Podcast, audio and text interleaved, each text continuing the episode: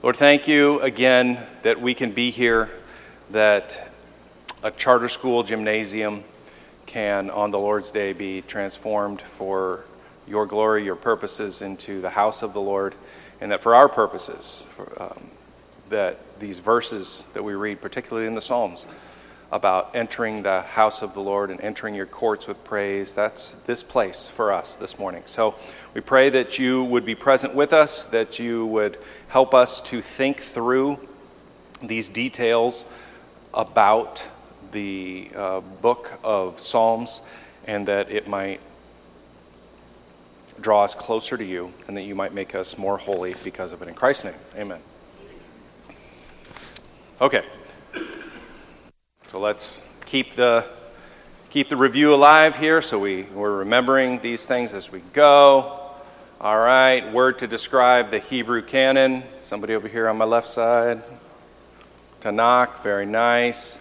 The Tanakh stands for what three parts of the Hebrew canon? Law, prophets, writings. Yes. You guys I see Paul figuring out the fact that you're all holding it in your hands. Um, and then the, the law is divided into what two categories? Go ahead. You, yes, yes, the former and the latter. Did I, sorry, sorry, I misspeak. Prophets, former and latter. Okay, and then our writings are divided into pre exilic and post exilic. Okay, let me help you out here. Let's go. Okay. All right, who, who are the main three characters in the book of Samuel? David, Saul, Yes.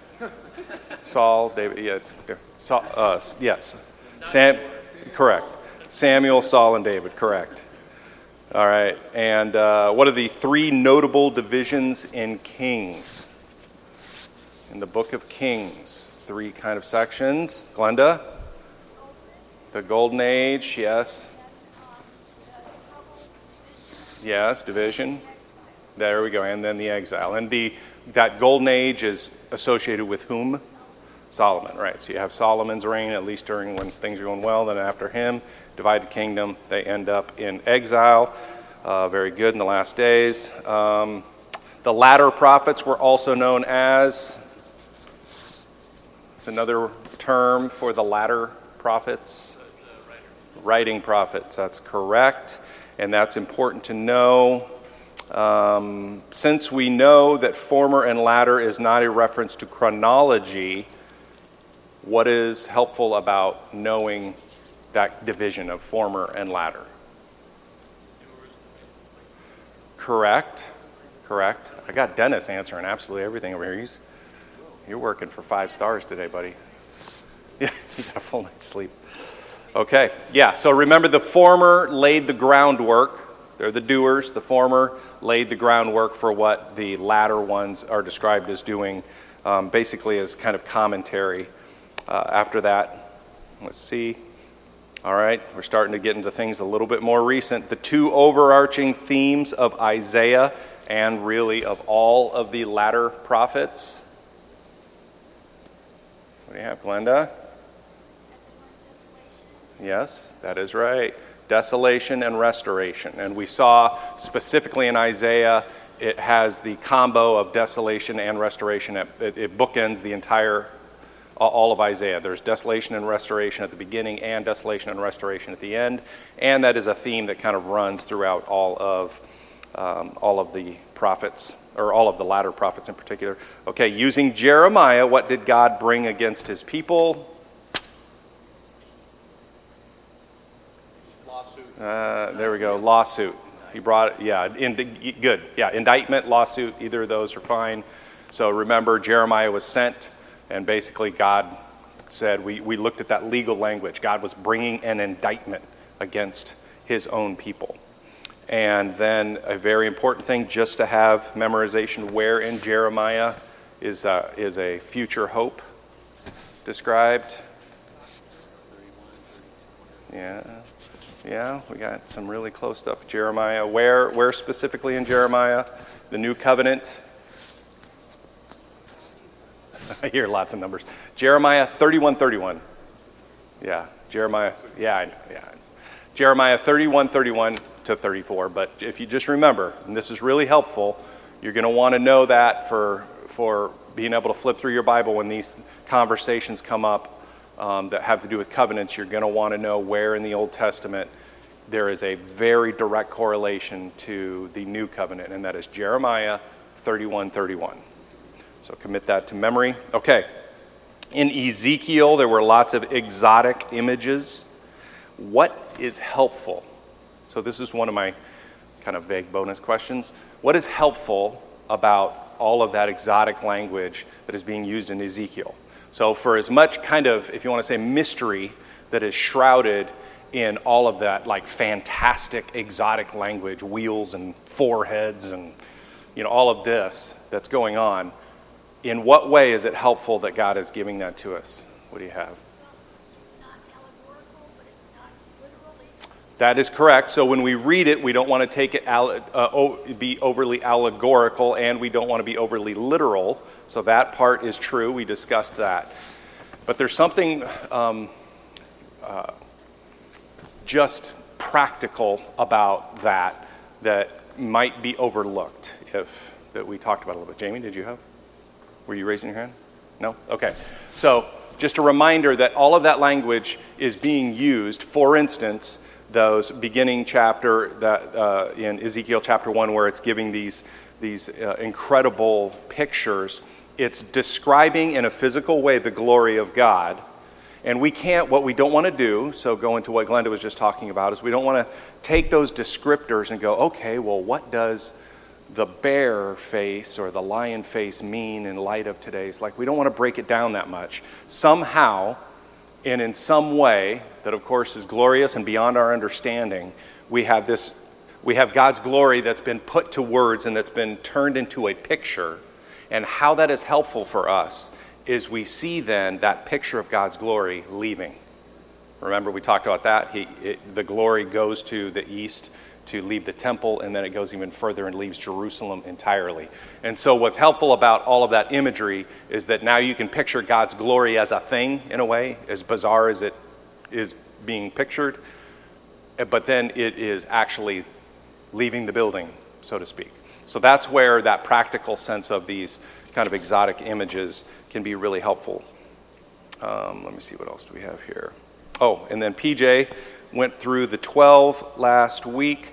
What analogy, PJ pointed this out, what analogy is used throughout the 12, both in a corporate sense and also in the individual books? So, throughout the theme, throughout the 12, and that you could see repeatedly in the individual books of the 12. Yes? Yes, marriage. The intimacy that takes place in marriage, or bride and groom, those things were all, you can see that over the, over the the whole thing, and as you dig deep into them, you see lots of language that has to do with a marriage covenant or, unfortunately, the breaking of a marriage covenant, um, etc. So that's what was going on with the 12. All right, so that brings us today. We've finally made our way to the Psalms. The title Psalms is just translated praises. And then here we go. A little random quiz time. We're going to so as far as the author, there are 150 Psalms.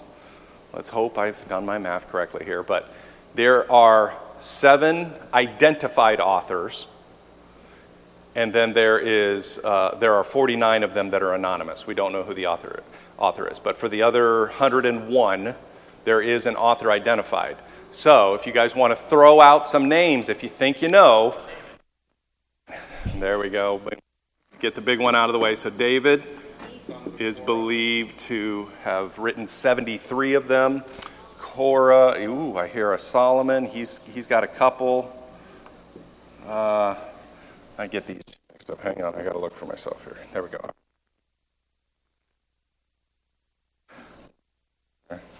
And then I think I heard Korah, right?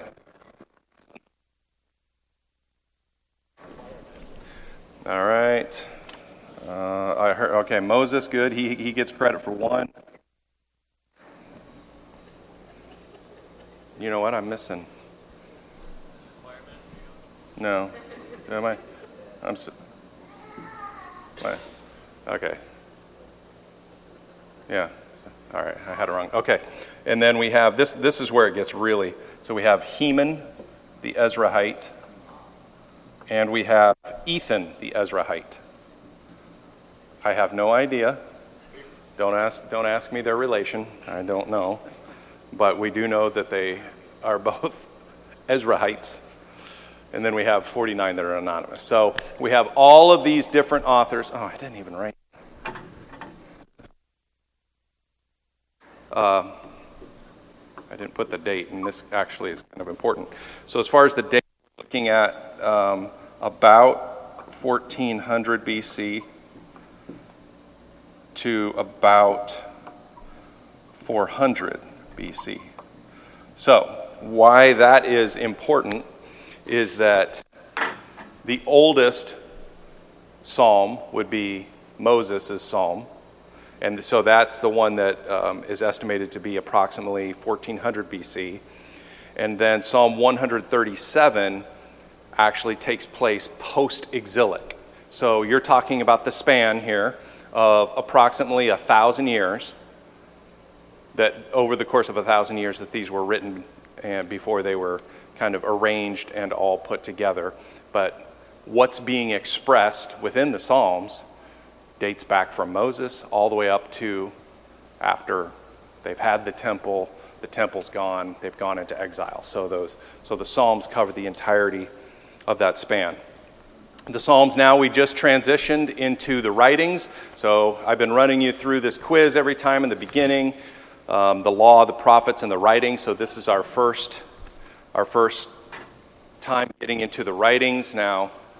Um, as an overall category are there to instruct God's people how to live out the covenant. In fact, uh, I think I have a couple of quotes here. Right, my crease. The, uh, this is a quote by Mark Futato. The purpose of the third division of the Hebrew canon is to instruct God's people in how to live out the covenant. And then he had a separate quote The book of Psalms is a perfect introduction to this third division because, as we shall see, the purpose of the book of Psalms is to instruct God's people in how to experience the abundant life for which God has created and redeemed them. Close quote. So, if you have um, the handout there and you look at it, they divide cleanly into pre exilic and post exilic. But Psalms itself, as far as the writings, don't fit into that because pre exilic and post exilic is a chronological break, and the Psalms date from prior to, to after. So, so Psalms, that's why, as well, it makes sense that, that sometimes the Psalms is used as shorthand to include all of the writings because even the because the book of Psalms itself actually spans chronologically um, both both ends of that spectrum. Um, one thing about the Psalms as well is that despite the fact that it was authored over the course of a thousand years, clearly by the time Jesus shows up on the scene, the, the Psalms itself, even though we're talking about all these different authors over that much time, is considered an actual book. So let's look at a couple of verses. Uh, Luke 20, 42. Carol, then you're going to be Acts 120. And then Samuel, you're going to end up reading Luke 24, 44. So, Mark, go ahead with Luke 20, 42.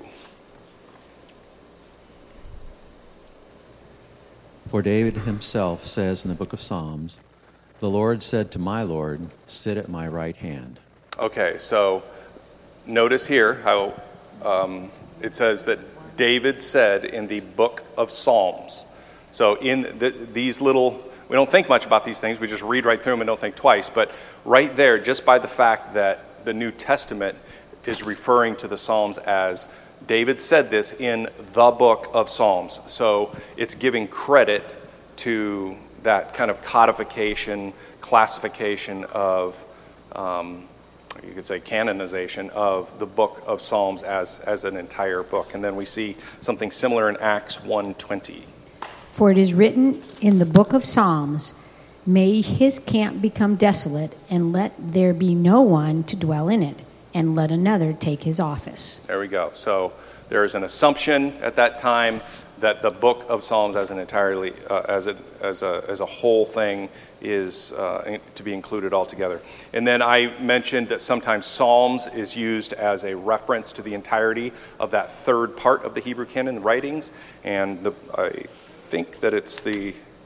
Go ahead and read, read 24, 44, see what, see what happens here. Now Jesus said to them, These are my words which I spoke to you while I was still with you, that all things which are written about me in the law of Moses and the prophets and the Psalms must be fulfilled. There we go.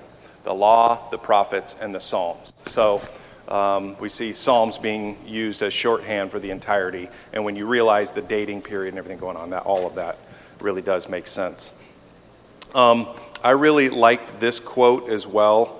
Something to think about when you when you come to the Psalms, and if you've been reading the Psalms for years and praying through the Psalms, this will probably um, ring true for you. Quote: The Psalter is primarily a manual and guide and model for the devotional needs of the individual believer. Close quote. That's Edward Young. And so, Psalms itself is a collection of poetry, and mo- many of the poems are made into hymns. You know, there, actually, there are churches that will only sing Psalms, but it doesn't mean that Psalms is automatically and exclusively hymns. It is a collection of poetry, many of which ha- have been turned into hymns, and that um, people in the Bible have sung, and that we, of course, sing today.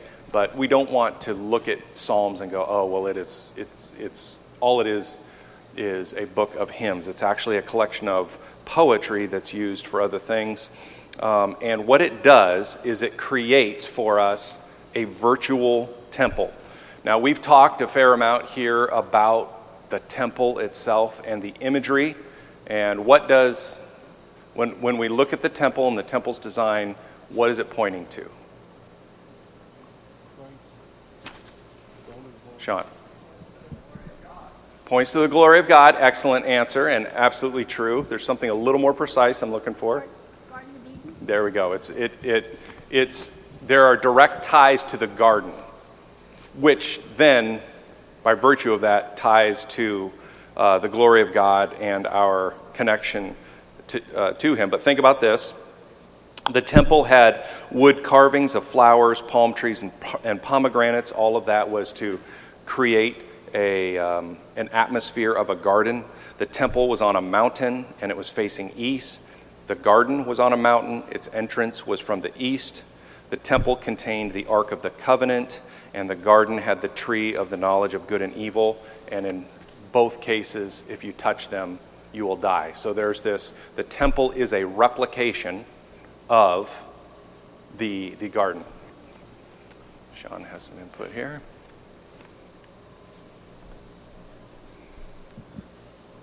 Um, thanks for all of that, Pete. And so, the other thing we should keep in mind too when we think about the temple and we think about worship um, is that the tabernacle was the first structure. Right. And the tabernacle was a replica of the heavenly tabernacle. Mm-hmm. Um, the temple was the permanent. So the tabernacle was built to be a temporary structure that they could set up and tear down as they're moving through the wilderness and as they're traveling, right? But then once they settle, and then then eventually, you know, God gives David the vision to build the temple, and then it's built by Solomon, and you have this permanent structure, right? So I, it does, in a sense, right, harken back to the garden. It also um, looks to the eternal realm of the heavenly temple and, and, the worship of God. Absolutely. Um, so it, it is that you know when when Moses was on the mountain, he received a vision of the heavenly temple or, or tabernacle. And, uh, and so then, you know, God gives them instruction. And so, and so then all this is realized for them to, uh, to worship God here on earth, kind of like a virtual worshiping, uh, uh, a virtual version of heavenly worship, right? I mean, that's what is kind of being done there. It's a simulation. Anyway, just want, thought I'd bring those things in. Thanks. No, I appreciate that's a perfect segue, actually. So if you think about this, God is over all of creation. It's not like there's somewhere that he's not present. He doesn't need a temple to say, well, that's if you want to meet with me, you've got to go to the temple, otherwise, you know, God's not there. That's not the case. And yet, God is the one that gave Moses that. Uh, the, those instructions to build the temple because what is unique about the temple is this is where his people meet with him in a special and in a unique way right? He is saying this is where you come and that's why you know moses met with god in a unique way on the mountaintop. Then he says okay i'm going to create essentially recreate this experience in the form of a tabernacle and when his glory entered the tabernacle nobody could approach it at that point. And then you get to later the, the permanent structures you mentioned of the temple. And so we have all of this imagery that is embedded into the temple design, the decor, everything that's there that's pointing back to the garden, not because the garden is the end state, but because what took place in the garden is that there was unstained um, communion with God in that place. The glory of God and us being in his presence is really what that's about, which is why the tabernacle and the temple is created to say, hey, this is going to be the place where there's going to be unstained communion with God. And of course, you we are stained, they were stained, and so things had to be done, the blood thrown on the mercy seat, the holy of holies, all of those things. Of course, later you have Christ coming, tearing, uh, tearing the, uh, the curtain so that now we have the church and everything like that. The point being, and great use of uh, language that I was going to bring up, which is a virtual temple. So here we have the physical structure, originally the tabernacle, and then the temple that's, that's representing something, this communion with God. And what Psalms does is it does the same thing, it provides a virtual temple in the form of words. So when we go to God, in the Psalms, there's so much, you know, descriptive, illustrative language that's being used. It's, it's not just narrative. This is poetry because it is creating pictures in our minds of meeting with God. And, and so the Psalms is creating this virtual temple, and you can see how that would be effective, for instance, you know, David authored 73 of these Psalms, and you're talking about a virtual temple. The temple didn't exist during David's time.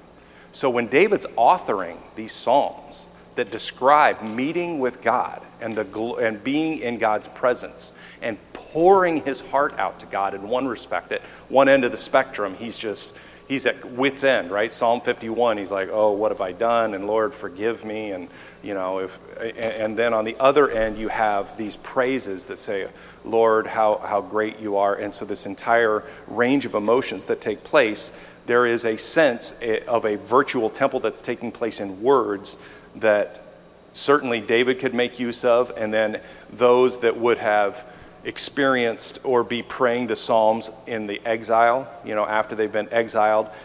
Now they are praying these same things, and now we too pray through these Psalms devotionally because it is in anticipation of what we're going to experience in eternity uh, with God. So the Psalms essentially help to recreate that experience. And so, as a devotional book, the Psalms are well suited to be prayed through. We don't just read them in the same way that we might read one of the narrative accounts to find out what happened next. You know, we're not just looking at David and Goliath, okay, and you know, how did that how you know, theologically, what happens when you look at where David started and then how he defeated uh, the giant Goliath and everything like that. This is different than that. This involves that poetry, and so you pray through it in a way that you wouldn't really pray through the account of David and Goliath, you know, reading the verses and praying the words of, day, of the account of David and Goliath, that doesn't, uh, that really doesn't work out the same way. And so, as I just mentioned, you know, when we're in God's presence in prayer, we express our deepest sorrows and yet also enjoy the greatest joys of unity with Him. The entire range of emotions is, is expressed in the Psalms. So, here's a quote from John Calvin. Quote, I have been accustomed to call this book, I think not inappropriately, in anatomy of all the parts of the soul. For there is not an emotion of which anyone can be conscious that is not here represented as in a mirror. Or rather, the Holy Spirit has drawn to life all the griefs, sorrows, fears, doubts, hopes, cares, perplexities, in short, all distracting emotions with which the minds of men are wont to be agitated. Close quote. so, you know, Psalms have all of these things that just draw us away, you know, that, that just consume us. Fear and anxiety, and, you know, or as he says, uh, perplexities. Uh, it, it's just the things that, that, that consume our emotions are all of them contained within the book of Psalms. We can identify with the whole thing, regardless of if you're an introvert or an extrovert, or, you know, you're a um, you're good in front of people, you don't you want to hide in your house, it doesn't matter. You can identify with all the different emotions that take place in the book of Psalms. As far as structure, um, what we have, this is what we're going to do first of all, is who's my next reader? Wayne? Okay. So it's divided into five books, but Psalm 1, actually, and uh, Mark preached through this um, a little while back, but Psalm 1 provides the purpose of the entirety of the book. So, if everybody would turn to Psalm 1, and Wayne is going to read it for us. It's a short psalm, but it tells us what the purpose of the book of Psalms is. Blessed is the man who walks not in the counsel of the wicked, nor stands in the way of sinners, nor sits in the seat of scoffers. But his delight is in the law of the Lord, and on his law he meditates day and night. He is like a tree planted by streams of water that yields its fruit in its season, and its leaf does not wither. In all that he does, he prospers. The wicked are not so, but they are like the chaff, the chaff that that the wind drives away. Therefore, the wicked will not stand in the judgment, nor sinners in the congregation of the righteous. For the Lord knows the way of the righteous, but the way of the wicked will perish.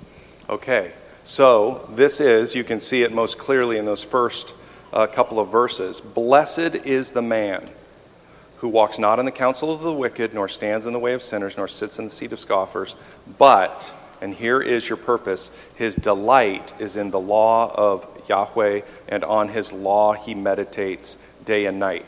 Uh, the Hebrew word behind that, which is Torah, can be translated as law, it can be translated as instruction. So again, we see the Psalms, and I don't know if you've thought about it this way, but Psalms is a book of instruction.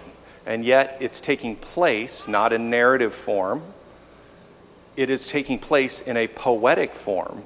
So it is a devotional book that connects to your emotions and yet is tied directly to God's law and God's instruction. So, in a sense, you want to read the book of Psalms in light of his law you want to think about this is what God has commanded.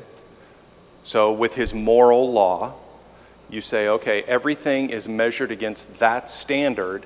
And when you look at the standard, or the standard of God and the law, just like we do as part of our service, and, and it takes that order of service, it's because what never changes are the truths of God's instruction, the truths of God's law. And then we look at that plumb line and then we read the Psalms and we gauge our emotions based on that. This isn't just flying by the seat. You know, the, the psalmists aren't, aren't just, I feel hot today and cold tomorrow and uh, with my emotions, and so I'm just kind of writing whatever I feel. This is all against that plumb line of God's instruction and God's law.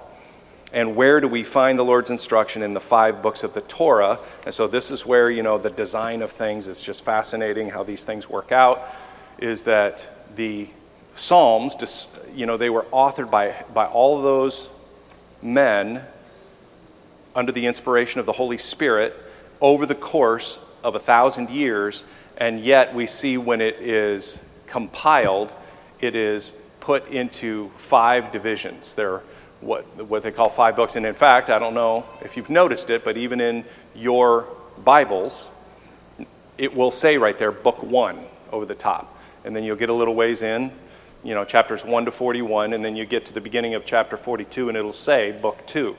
It'll get to chapter or to uh, chapter 73, and it'll say book three, etc. As you see the breakdown here, and so it's in these five, and the idea is that just as there are the five books of the Torah, where you have in a more narrative fashion God laying out his instruction, God laying out his law of right living. Likewise, he is laying out five books, five poetic sections that correspond with his instruction that we read and see those together. Now, this is what is super neat, too, and they came up with these divisions is what you have here, what, where I've written, where I've done this, these are seams, like stitching, seams, S E A M S. So let's just look, and you will see how this, how this works, how they came up with this. So, where am I? Monica, so we'll just, as we go through here, we're just going to read these four that tie, they, these are the seams between 41 and 42, between 72 and 73. You get the idea. Go ahead. Hello? Okay. Blessed is the Lord, the God of Israel, from everlasting to everlasting. Amen and amen. Okay, so what we're seeing is blessed is everlasting, amen and amen. I put seams. Another thing I should probably write up here is each book is ending with basically a doxology. So that's what you heard right there. All right, then when it gets to the end of chapter 72, we have another one. Jamie, Psalm 72, verses 18 and 19. Blessed be the Lord, the God of Israel, who alone does wondrous things. Blessed be his glorious name forever. May the whole earth be filled with his glory. Amen and amen. All right, you're hearing this this doxology, and then it goes amen, amen. You know, it's it's beautiful. Seam doxology. All right, between chapter 89 and 90, we have our seam at 89 verse 52. Blessed be the Lord forever. Amen and amen. Oh man, this is fun. We should do this for the whole service, uh, or for the whole class. Um, Psalm 106, verse 48, the last seam between the fourth and the fifth books. Blessed be the Lord, the God of Israel, from everlasting to everlasting. And let all the people say, Amen. Praise the Lord. All right. That's, I mean, that is great stuff. So you see these sections in these books. Now, I will tell you, I didn't write it up here as far as there is a how what the each of these books kind of describe or what is at the center of each one varies a little bit I didn't want to write all that stuff up there, but I will say this that is absolutely clear is that it, well, let me put it this way. It is a good idea when you read Psalms and you're praying through Psalms not to randomize it. I know it would be easy to do, and I know they're um, to kind of jump around, but it's actually helpful now that you know what you know to start from Psalm 1 and to continue through to Psalm 150 because of the way that it's designed, it is a crescendo of praise. It is building. And so we see at the very beginning that it's, um, it's always to be read in conjunction with the law, but that these praises are leading all the way to a, a great crescendo at the end. And we're going to read those, uh, read something there at the end, but let me read a quote here. Um, Oh yeah. So so to be clear, none of these the the books of, or I'm sorry, the chapters of Psalms they are not chronological. Um, but here's a quote. Its structure is perhaps best compared with that of a cathedral built and perfected over a matter of centuries in a harmonious variety of styles, rather than a palace displaying the formal symmetry of a single and all embracing plan. Close quote, and that was uh, Derek Kidner. who said that. Um, so it's a good idea to read it in the order that it was organized, not because it's linear or, or chronological, it's just because of that crescendo idea. And then the other thing, as I've already mentioned, is you always want to keep God's law in the back of your mind. And, you know, isn't it, you know, our culture wants to do away with the law. You know, in churches, you don't hear people say, most churches talk about the law in that sense, or they kind of want to do away with that, or they say, hey, this is New Testament. And so we're just all about love and relationship and Jesus. But it's the emotions of the Psalms that are connected to that law. So let's look at a few places that make it clear that all of this has that connection in place. So we, are, we already read Psalm 1. So whoever has the microphone there, go with Psalm 40, verse 8. Uh, no, I'm sorry, 19, 7 to 11. The next person is 40, verse 8. The next person is going to go chapter in chapter 105. The next person 119. Just turn there, and then I'll get you there. So Psalm 19, 7 to 11.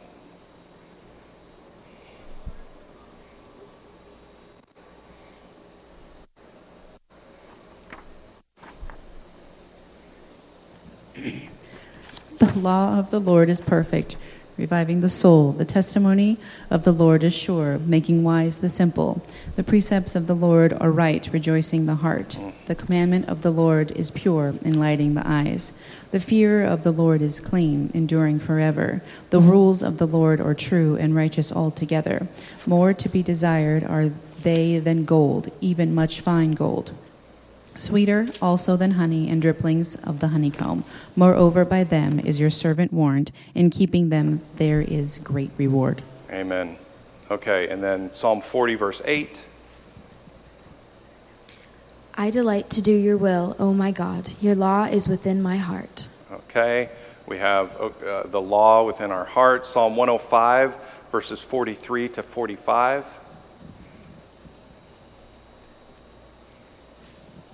What psalm was it? Uh, 105, verses 43 to 45.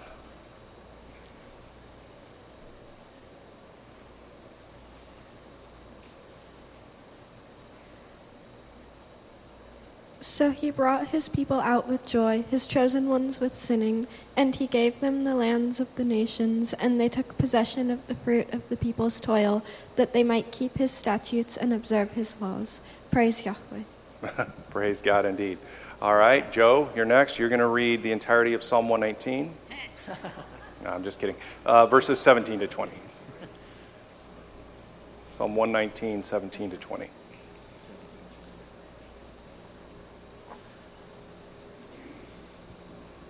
Deal bountifully with your servant, that I may live and keep your word. Open my eyes, that I may behold wonderful things from your law. I am a stranger in the earth. Do not hide your commandments from me. My soul is crushed with longing after your ordinances at all times. Okay, so in light of these Psalms that we, we just read, is God's law viewed as this relentless taskmaster? No, right? There's a longing to keep them. A love for God is to have a love for his law because you love the lawgiver. That is what he is giving to us. And that's what we can, as we read the Psalms and we experience the emotions of the Psalms, yes, we are, the emotions come from our personal experiences today. We have our own issues, our health issues, family issues, financial issues, issues about enemies and issues about work. All of these are real issues that impact our day to day living. And so we go to the Psalms and we pour out our heart in the same way that, that the psalmist did, but they're always in connection to our God and to His law, and um, so that it might result in us trusting Him and glorifying Him. The Psalms are filled with both lament and praise, but we're always looking back to God's instruction. Okay. I want to finish with uh, so Psalms is this book of praises, and it comes to a crescendo for the reader, this, this uh, grand finale. And so there is a five part conclusion. So take your, take your Bibles and turn to, chapters, uh, to chapter 146. And so I want to show this to you. This is, look at the way that the final five chapters capture Psalm in this, um, this, this crescendo. So it says, the first verse here of Psalm 146 Praise Yahweh.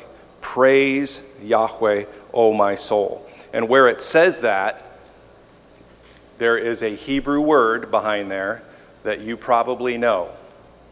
And it is the word hallelujah. Yah Yah is a shortened way, just like we say Yahweh here frequently.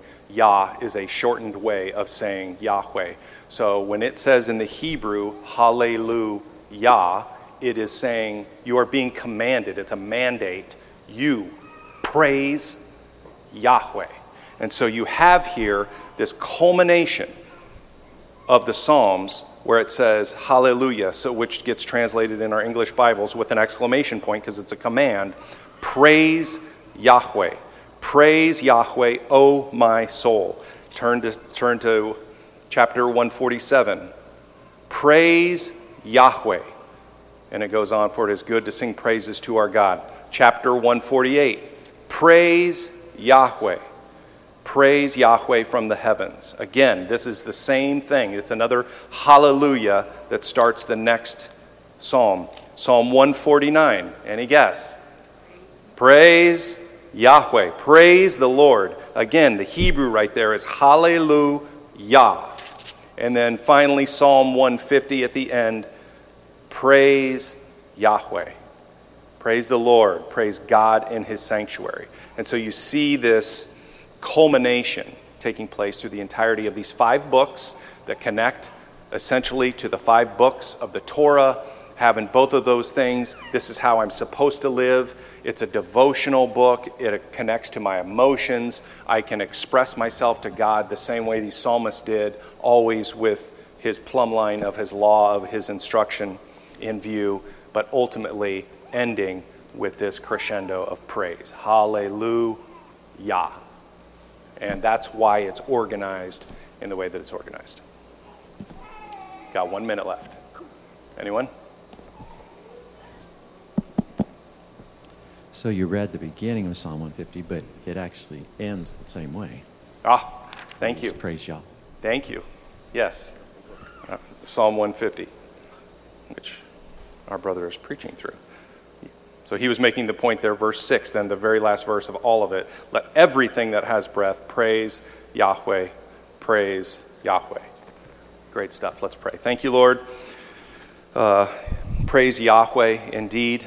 May you receive that praise uh, in the service we're about to participate in. May you receive it in the singing, in the preaching of the, of the word, and the participation in uh, the supper, Lord. May you be glorified. Thank you. In Christ's name, amen.